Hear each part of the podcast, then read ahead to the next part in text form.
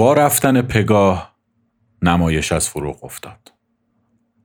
آدمها از اطرافم پراکنده شدند. بعضی هاشون می‌زدن روی شونه قهرمان نمایش و بهش می‌گفتن دمت گرم خیلی مردی خسته نباشی و با یه نگاه دزدیده به من لیچارگویان صحنه رو ترک می‌کردند. دست جوون ازولانی روی گردنم شلتر شد چون نمایش بدون تماشاگر دیگه لطفی نداشت.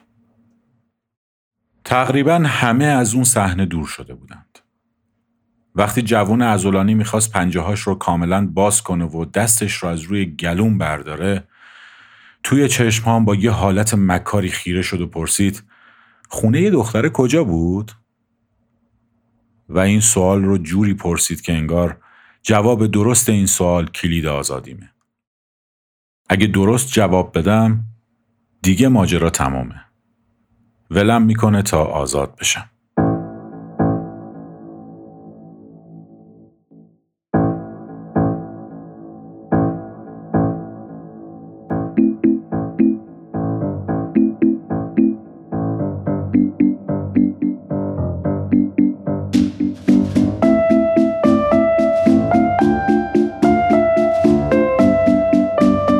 سلام به دهمین قسمت پادکست سریالی تماشای پاندورا خوش اومدید.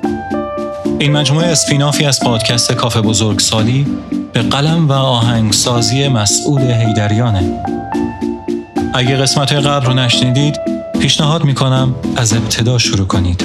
چون داستان این مجموعه به هم پیوسته و مرتبطه.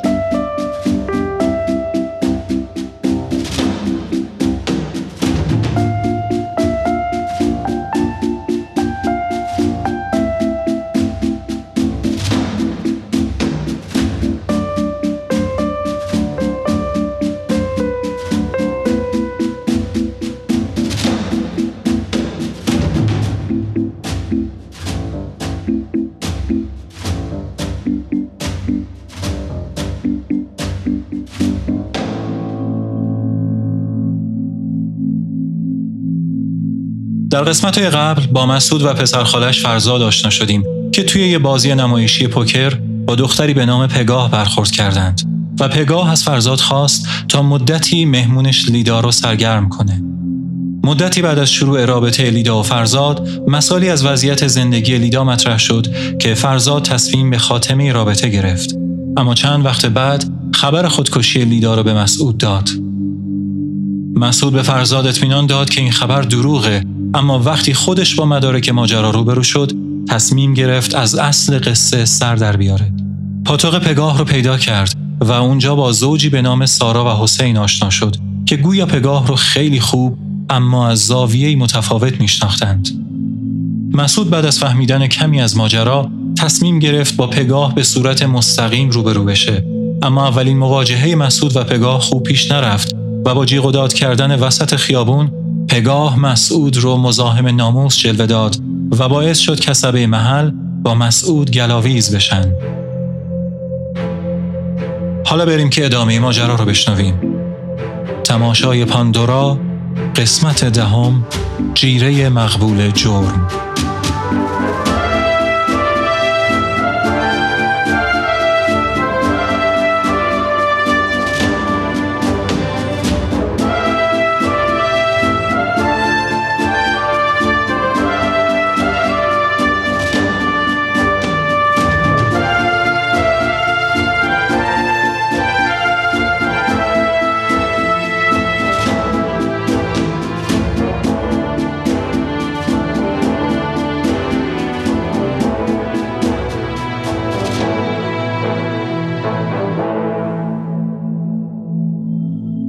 روایت حاوی محتوای بزرگسالانه است و ممکنه برای کودکان و برخی افراد مناسب نباشه.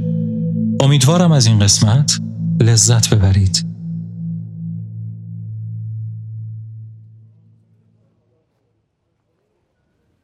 من همزمان با تمام استراب و استرسی که داشتم پر از خشم و بغض و فریاد هم بودم و البته منظور و مقصود سوالش رو هم خوب میفهمیدم. در عین ناباوری خودم یهو زبونم باز شد و گفتم همسایمونه. اگه می‌خوای بعد از نمایشی که براش اجرا کردی بری و مخشو بزنی باید بیای محلمون تا صابون پذیرایی ما هم به تنت بخوره. جوون ازولانی منو هل داد و کوبی توی دیوار و یه لگد محکم هم زد وسط رونم و با یه حالتی که معلوم بود هرسش در اومده گفت بچه پر روز زبون درازی می‌کنه واسه من. بعد راهشو کشید تا بره. از درد نفسم بند اومده بود. اما بابت حاضر جوابی توی اون موقعیت کلی نسبت به خودم حس افتخار داشتم. دوباره نفسم رو جمع جور کردم و داد زدم پهلوون منو تگیر آوردین؟ فکر کردی تگیرتون نمیارم؟ تازه آمار دختر محلمونم ازم می‌گیری؟ جوون ازولانی یه لحظه ایستاد. برگشت منو نگاه کرد و با لحنی که مشخص بود از موضع قدرتش عقب نشینی کرده گفت خونش رو پرسیدم که نذارم اون طرفی بری. من از هیچکی نمیترسم. اصلا آدرس بده بیام محلتون. معلوم بود ترسیده. همون جور که داشتم خاک تیشرت و شلوارم رو میتکوندم و از جوون ازولانی دور می‌شدم گفتم باشه باشه تو راست میگی. شما نمی‌خواد زحمت بکشی. مغازت رو یاد گرفتم. به وقتش خودمون میایم سراغت. البته که پگاه دقیقا بچه محل نبود و منم هیچ دار و دسته ای نداشتم. اما جوون ازولانی که اینها رو نمی‌دونست. تهدید دلچسبی بود و حداقل توی دلم از این یه رقم کارم راضی بودم. یکی دو روز بعد پنجشنبه توی مهمونی خونوادگیمون بودیم. به فکرم زد از طریق فرزاد شماره پگاه رو گیر بیارم اما نمی‌دونستم چی بهش بگم که کل قضیه لونره. خیلی وضعیت احمقانه ای بود. آخه چرا یه نفر باید پیگیر دوست دختر سابقه یه نفر دیگه باشه؟ با فرزاد از هر دری سخنی گفتم تا رسوندمش به اینجا که از پگاه چه خبر از لیدا چه خبر فرزاد خیلی بیتوجه گفت بیخبری و خوشخبری. نیستن آسایش دارم آدمای کنده کار فقط می‌خواستن فیلمم کنن ازم بکنن. چقدر خوب شد با تو و بقیه حرف زدم و احساساتی برخورد نکردم. راست می‌گفتی. وقتی با دلیلای تو دوباره به ماجرا نگاه کردم دیدم لیدا عجب سناریویی سر هم کرده بود. من ساده هم داشتم خامش می شدم. اگه حرفای اون شب تو نبود شاید خیلی جدیش می گرفتم. اصلا فکر کنم چون جدیش نگرفتم بهش برخورده و با پگاه داستان خودکشی رو در آورده. به فرزاد لبخند زدم و گفتم چه عالی آره بابا شانس آوردی. بچسب زندگی دیشالله که دیگه همچین آدمایی سر راهت سبز نشد بعد توی دلم گفتم وا ویلا حالا من چجوری بهش بگم که اشتباه کردم؟ توی همین فکرها بودم که فرزاد با یه شوق کودکانی ادامه داد. خوب شد که این ماجرا تموم شد. الان یه فاز تازه توی کارم شروع شده که اگه هنوز توی اون رابطه و حال و هوا بودم نمی‌تونستم روش تمرکز کنم. بعد از مدت ها تمام تلاش هام داره نتیجه میده. دیگه از اضافه کاری های علکی دست می‌کشم. میچسبم به کار واقعی. فقط درس فقط کار. حتی از پوکر بازی تفریحی هم دست برمیدارم. عمیقا برای فرزاد خوشحال بودم و دلم نمی‌خواست این فضا رو براش خراب کنم. اصلا دونستن راجع به لیدا و پگاه و ماجراهاشون برای اون چه فایده ای داشت. حتی می‌شد پرسید چه اهمیتی داشت. سرک کشیدن توی بعضی مسائل مثل سوراخ کردن باک بنزین ماشینه. باعث میشه پتانسیل ادامه دادن از بین بره و نه تنها به مقصد اصلی نرسی بلکه به هیچ مقصد دیگه هم نرسی. خسارتیه که به ازاش هیچ دستاوردی دریافت نمی کنی. اما حالا که بحث پوکر پیش اومد یادم افتاد که شاید می‌تونستم از امیرعلی کمک بگیرم. اون یه جورایی از من و فضای هنری که توش بودم خوشش میومد. یا حداقل اینجوری نشون می‌داد و از طرفی پگاه ازش حساب می‌برد. شاید حاضر می‌شد که کمکم کنه. البته نمی‌دونستم چی باید بهش بگم و چه جوری رازیش کنم. تازه داشتم حال بازنده های قمار که دیگه حاضر به ترک میز نیستن رو درک می‌کردم. احساس باختن داشتم. احساس تحقیر شدن. احساس تماشاچی بی اثر بودن. نمی‌تونستم بی خیال ماجرا بشم. یه جایی باید یه برد نصیبم می‌شد تا کمی از این احساس توی وجودم آروم بگیره. تازه الان میفهمیدم تخفیف فروشنده ها برای چیه اشانتیون شرکت ها برای چیه فلسفه وجودی باشگاه مشتریان چیه چرا توی اون شب بازی پوکر نقشه رو جوری طراحی کرده بودن که بازنده واقعی یکم احساس برنده بودن کنه چون اگر غیر از این بود دردسر می‌شد. طرف از پای میز بلند نمی‌شد. نتیجه رو نمیپذیرفت. من هم الان احتیاج به یکم برد داشتم. خودم هم میفهمیدم که دارم بی خودی خرج می‌کنم. اما احتیاج به یه دلیل خوب برای متوقف شدن داشتم.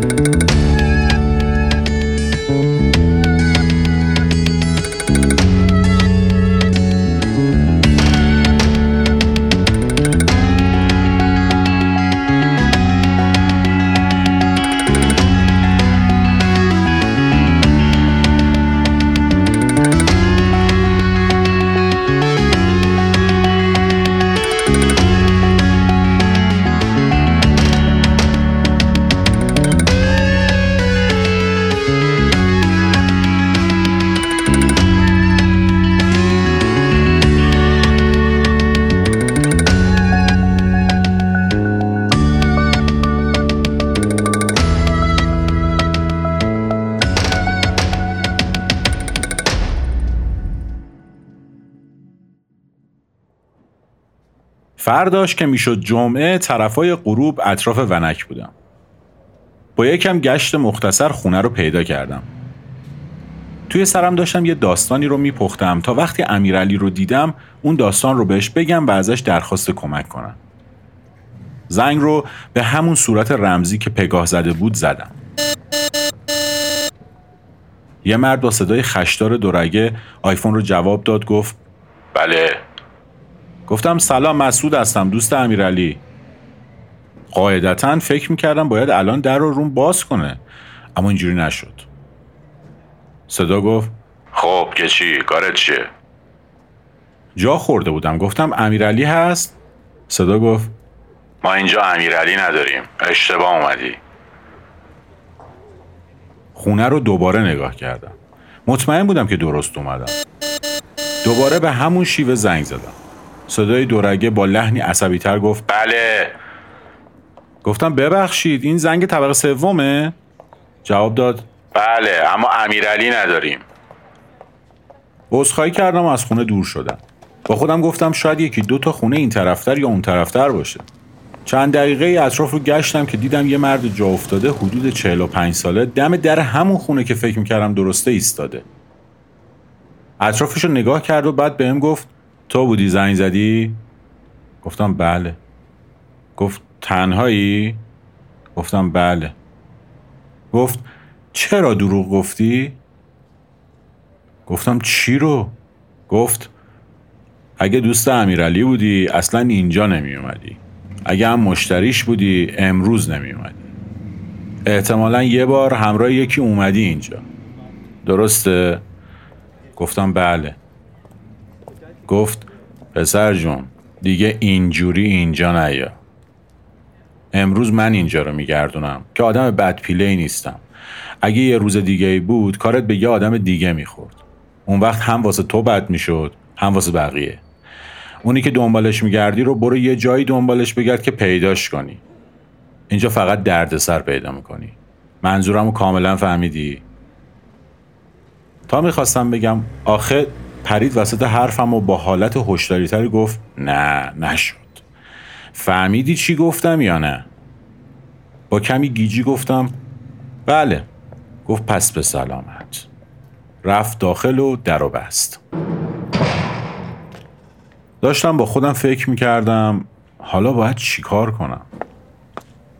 آروم آروم چند قدم دور شدم که دیدم یه نفر رفت در همون خونه و زنگ زد.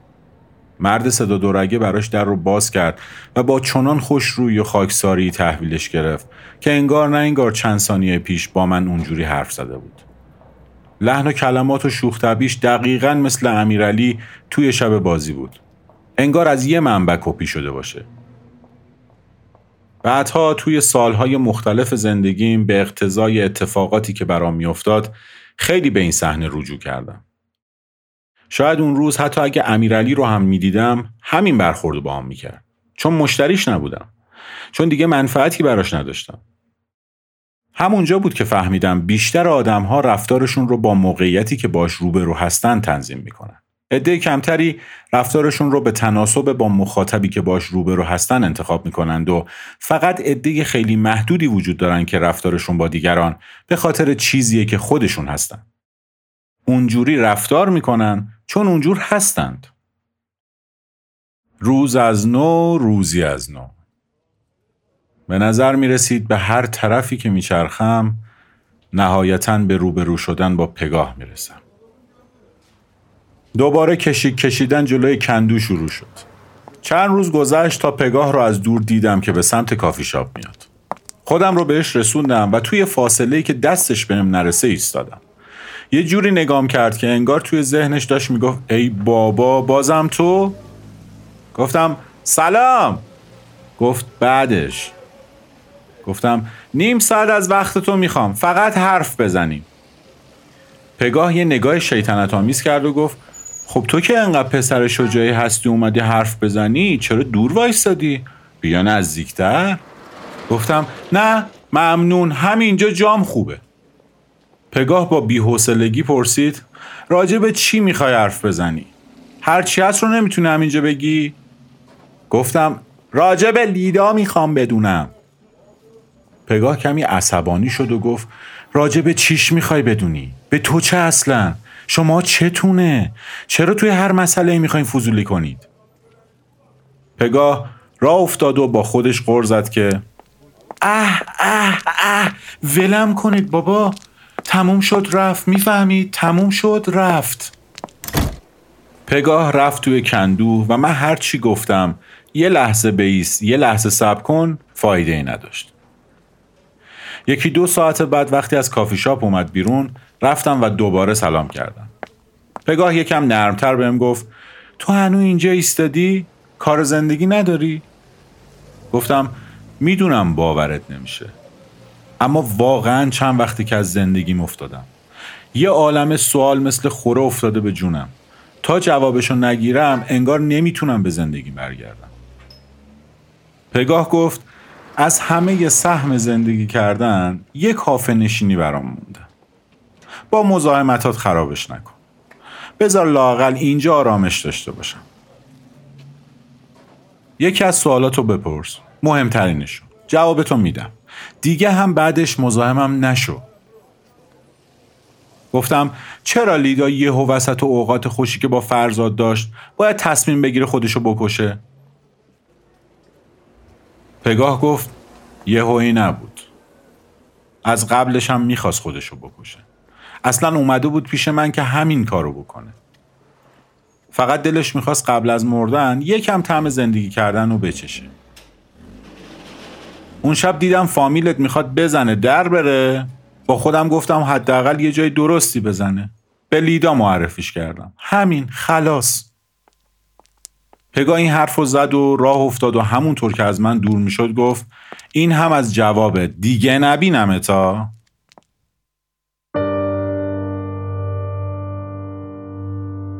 قبل از اینکه بریم بخش پایانی این اپیزود رو بشنویم لازم می‌دونم از تمام عوامل تولید که بدون زحمت بیدریقشون این مجموعه امکان نداشت به ثمر بشینه تشکر کنم امیر دولتخواه گوینده تیتراژ ابتدایی مهدی صادقی بیدمشکی راوی اصلی مرزیه محمدزاده از پادکست دراما راوی پگاه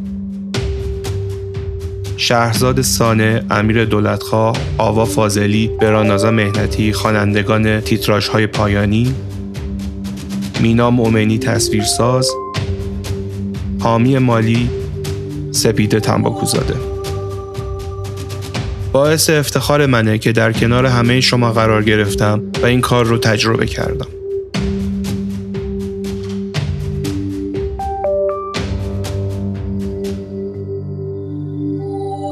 خب توضیحات پادکست ما رو که تو این چند هفته شنیدید و لزومی نداره که تکرارش بکنیم بهتر دیدم که به جای توضیحات تکراری پادکستمون پادکست های دیگر رو توی این چند قسمت باقی مونده تا پایان معرفی بکنم چه بهتر که از کسایی که توی این مدت حمایتمون کردن ما شروع بکنیم و یکی از اون افراد محمد نازمی عزیزه که پادکست قاب تاریخ رو داره. و توی این پادکست به بررسی سرگذشت آدمهای مهم و تاثیرگذار تاریخی ایران مثل مهدی بازرگان، محمد علی فروغی و خیلی آدمهای دیگه می‌پردازه تا به قول خودش با بررسی زندگی اینها با بررسی تاریخ دیگه لزومی به تکرارشون نداشته باشیم. این پادکست رو دنبال کنید اطلاعات بسیار جالبی داره و احتمالا خیلی ها طرفدارش خواهند بود. پادکست قاب تاریخ. باز هم سپاسگزارم. بریم برای بخش پایانی این اپیزود. ارادتمند شما شنونده عزیز من مسعود هیدریان هستم. سر جام ایستاده بودم و داشتم حرف پگاه رو توی سرم بارها و بارها گوش می‌کردم. از اقصانقات ذهنم صدای خودم رو میشنیدم که دارم داد می‌زنم چی؟ این چی گفلان؟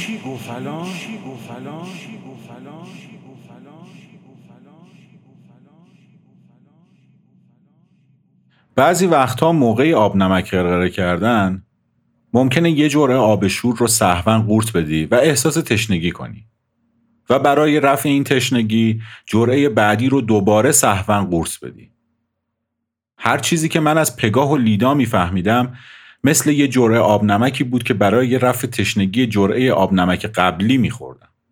تشنگی به توان تشنگی. زخم روی زخم. چند روز توی خونه خودم رو حبس کردم تا فکر این ماجراها از سرم بیفته. ولی در عوض این سکوت و تنهایی بستر مناسبی شد تا به جای اینکه فکرش از سرم بیفته فکرش توی سرم بیفته. هی با خودم می‌گفتم اینا چجور آدم آخه؟ چرا هیچیشون شبیه به آدمی زاد نیست؟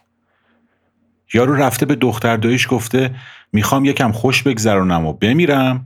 بعد دختر داییشم بهش گفته بفرما اینم موقعیت خوشگذرونی برو بمیر. بعد دخترمه خوش گذرونده مرده. مغز من توی اتاقم داشت منفجر می‌شد. اما نمی‌تونست درک کنه.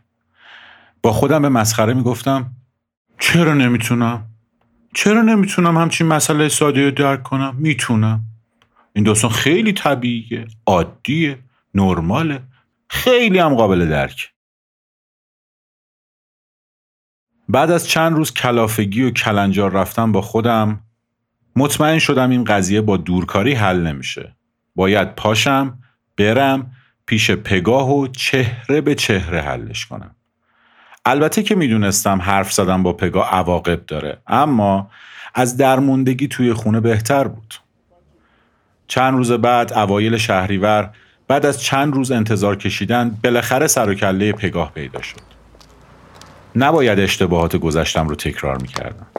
رفتم جلو و معدبانه سلام کردم. پگاه با یه حالت جدی و شوخی گفت مگه قرار نشد دیگه نبینمت گفتم می‌خوام یه چیزی مهمونت کنم چای، قهوه، آب میوه هرچی بگی پگاه با یه حالت کلافه گفت تو دقیقا چته؟ مشکلت چیه؟ بی خیال شو دیگه گفتم روم رو زمین ننداز خواهشم پگاه گفت تا منو عروس خانوادتون نکنی دست بر نمیداری ها؟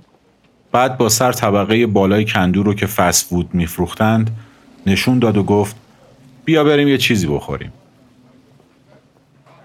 مثل اونایی که بهشون تیتاب داده باشن. ذوق کردم و سه چهار دفعه پشت سرم گفتم ممنونم مرسی. هول بودم و سر از پا نمیشناختم. مثل اسفند روی آتیش ورج ورجه می‌کردم. برعکس من پگاه خونسرد و آروم. از پله که می‌خواستیم بالا بریم گفتم خانم ها مقدمن. بهش تعارف کردم که اول بره. اما پگاه پیشنهادم رو رد کرد و گفت شما اون آقای جوونی هستی که داری یه خانم رو یه جایی می‌بری؟ حالا که رامم کردی منم مطیع تو هم شما برو منم پشت سرت میام. یه حس غرورآمیزی بهم دست داد. داخل رستوران که رفتیم یه میز رو انتخاب کردیم.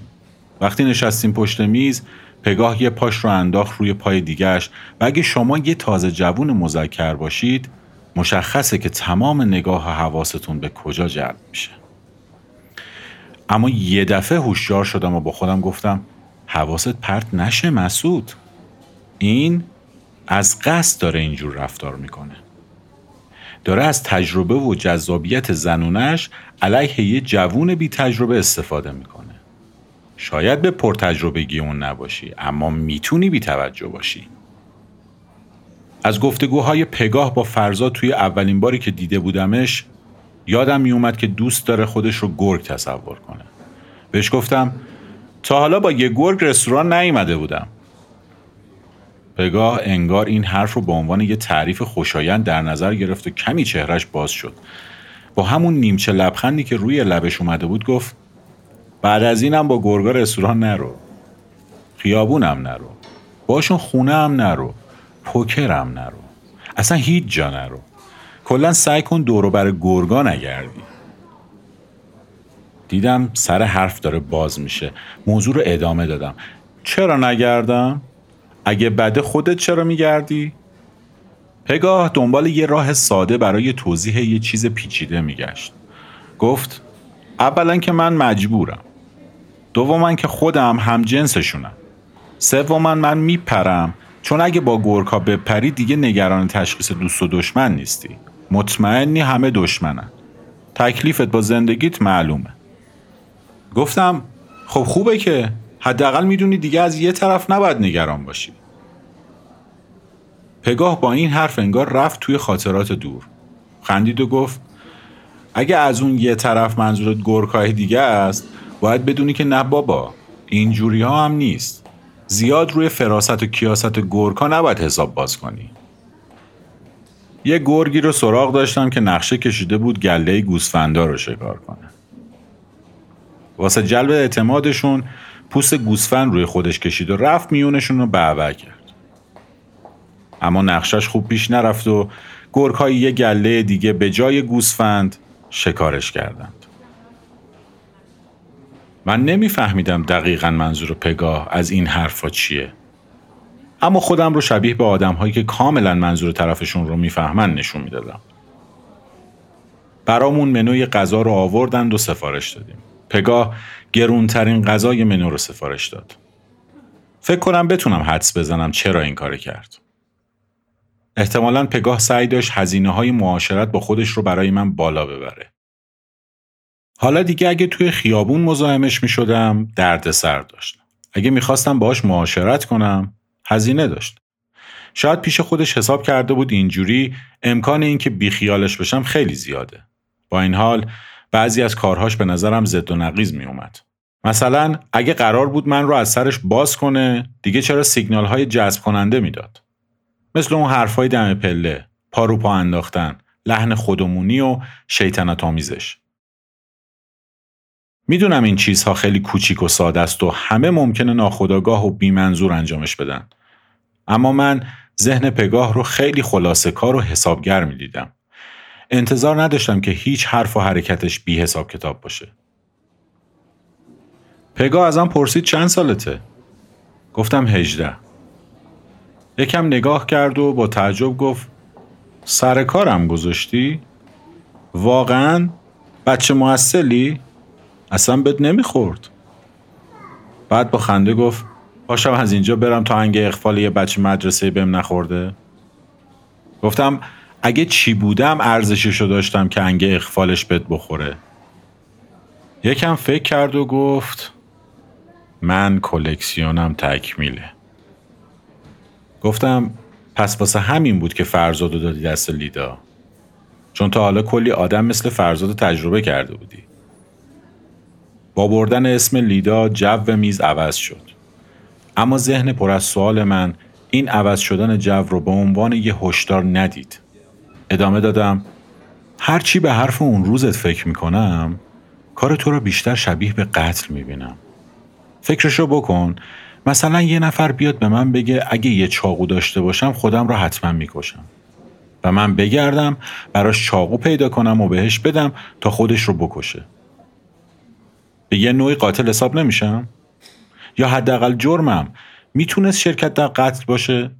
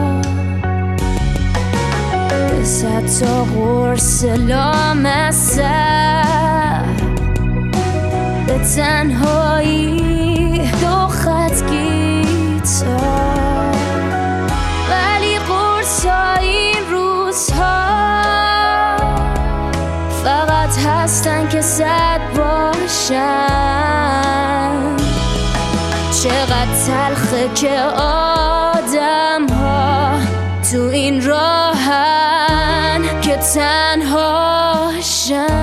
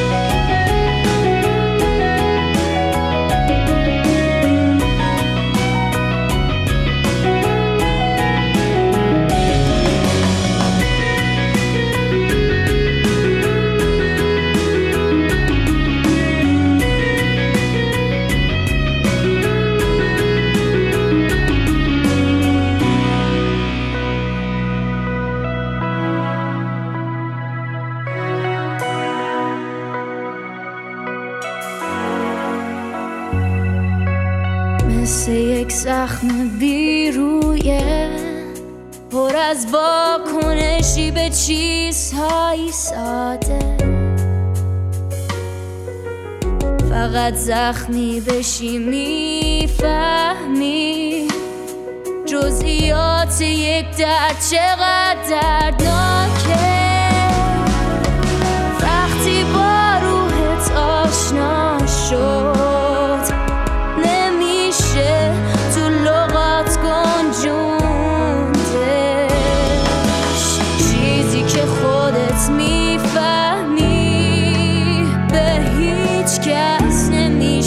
نمیشه